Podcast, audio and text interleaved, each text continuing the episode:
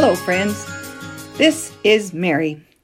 Have you ever been really frustrated because you ask somebody to do something like your children or somebody at work or some other kind of situation and they didn't do it? Well, I was watching my grandchildren not too long ago, and there was a little three year old. We were going to the park, and she was just dancing around. And I told her she needed to go use the bathroom before we went because that's standard procedure. And she just kept dancing around. Okay, you need to go use the bathroom. I had told her several times, basically the same thing. I finally said, Do you want to go to the park? Yes, she said. Well, then get in there and use the bathroom. She went in, slammed the door, and started to cry. Like, oh my.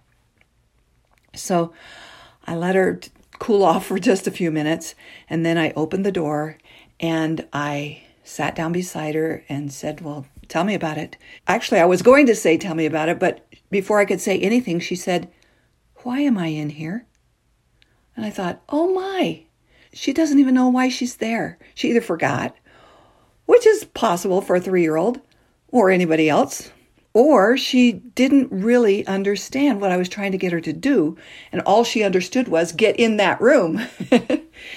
and it just made me think of how often we give instruction, we tell people what to do, we tell our teens, but we just keep saying the same thing over and over again and they stop listening. Or they uh, don't listen for whatever reason. And so we think they're being obstinate. We think they're being uncoachable or disrespectful.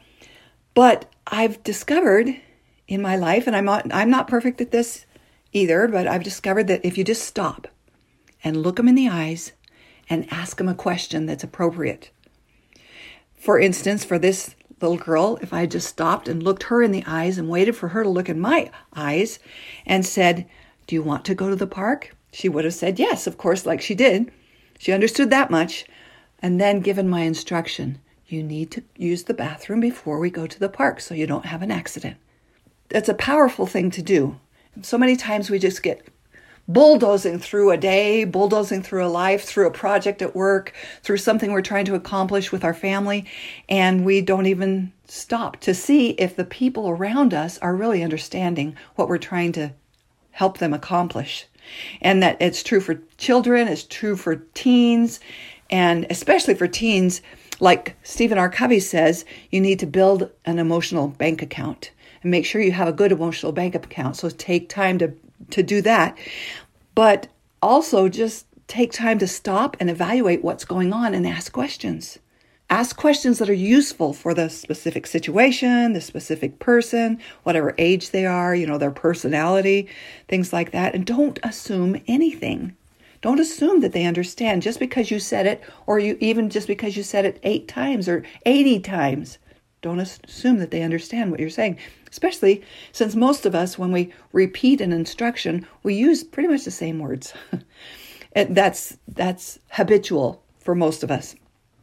So they may not have the mindset, the emotional ability, or the skill set to understand what you're trying to get them to accomplish. So, like I said, don't just say it again, but stop and ask questions. That reminds me of a when I was in college, I went to talk to a professor of one of my classes, and I had a question about my grade, and I think I'd done poorly on a test or something. And he was talking to somebody else. So then, when he was ready, he opened the door and I started to go in and he just started ragging on me. Ragging. That's an old fashioned word that means, you know, yelling at me and, or not really yelling because a college professor, I don't think he really yelled, but just telling me um, all of the things that were going wrong. And when I got a chance, I, I mean, at first I was like, man, he's being rude. But then when I got a chance to say something, I stopped and I said, um, Are you having a good day? I just looked at him and said, Are you having a good day? And he stopped.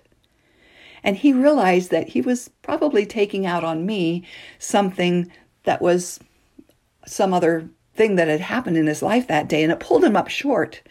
So that was a great thing, a great example for me to just ask a question.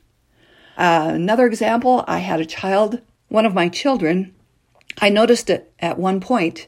It just came clear to my mind that when I would ask this child to do something, or talk to them about various things, sometimes there would be some confrontation and there would be one up, they'd one up, and then I'd one up that one and they'd one up another one. And finally I I realized that that was not helping anything. It was just making things worse.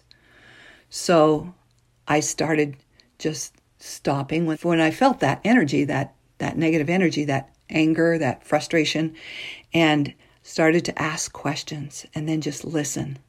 A promise. It makes all the difference. It's not easy to do. It takes a little while to build the habit. And again, like I said, I'm not perfect at it, but it is something that can be learned and it's so worth it. It saves you actually so much time. If you just stop and look at somebody and say, Do you have any questions about this instruction? Depending upon, again, upon their age and, and what your relationship with, with them is. Can I help you to, to understand better? So it makes all the difference if you'll just stop, look them in the eye, ask them questions, and then listen. It's so powerful. Thank you.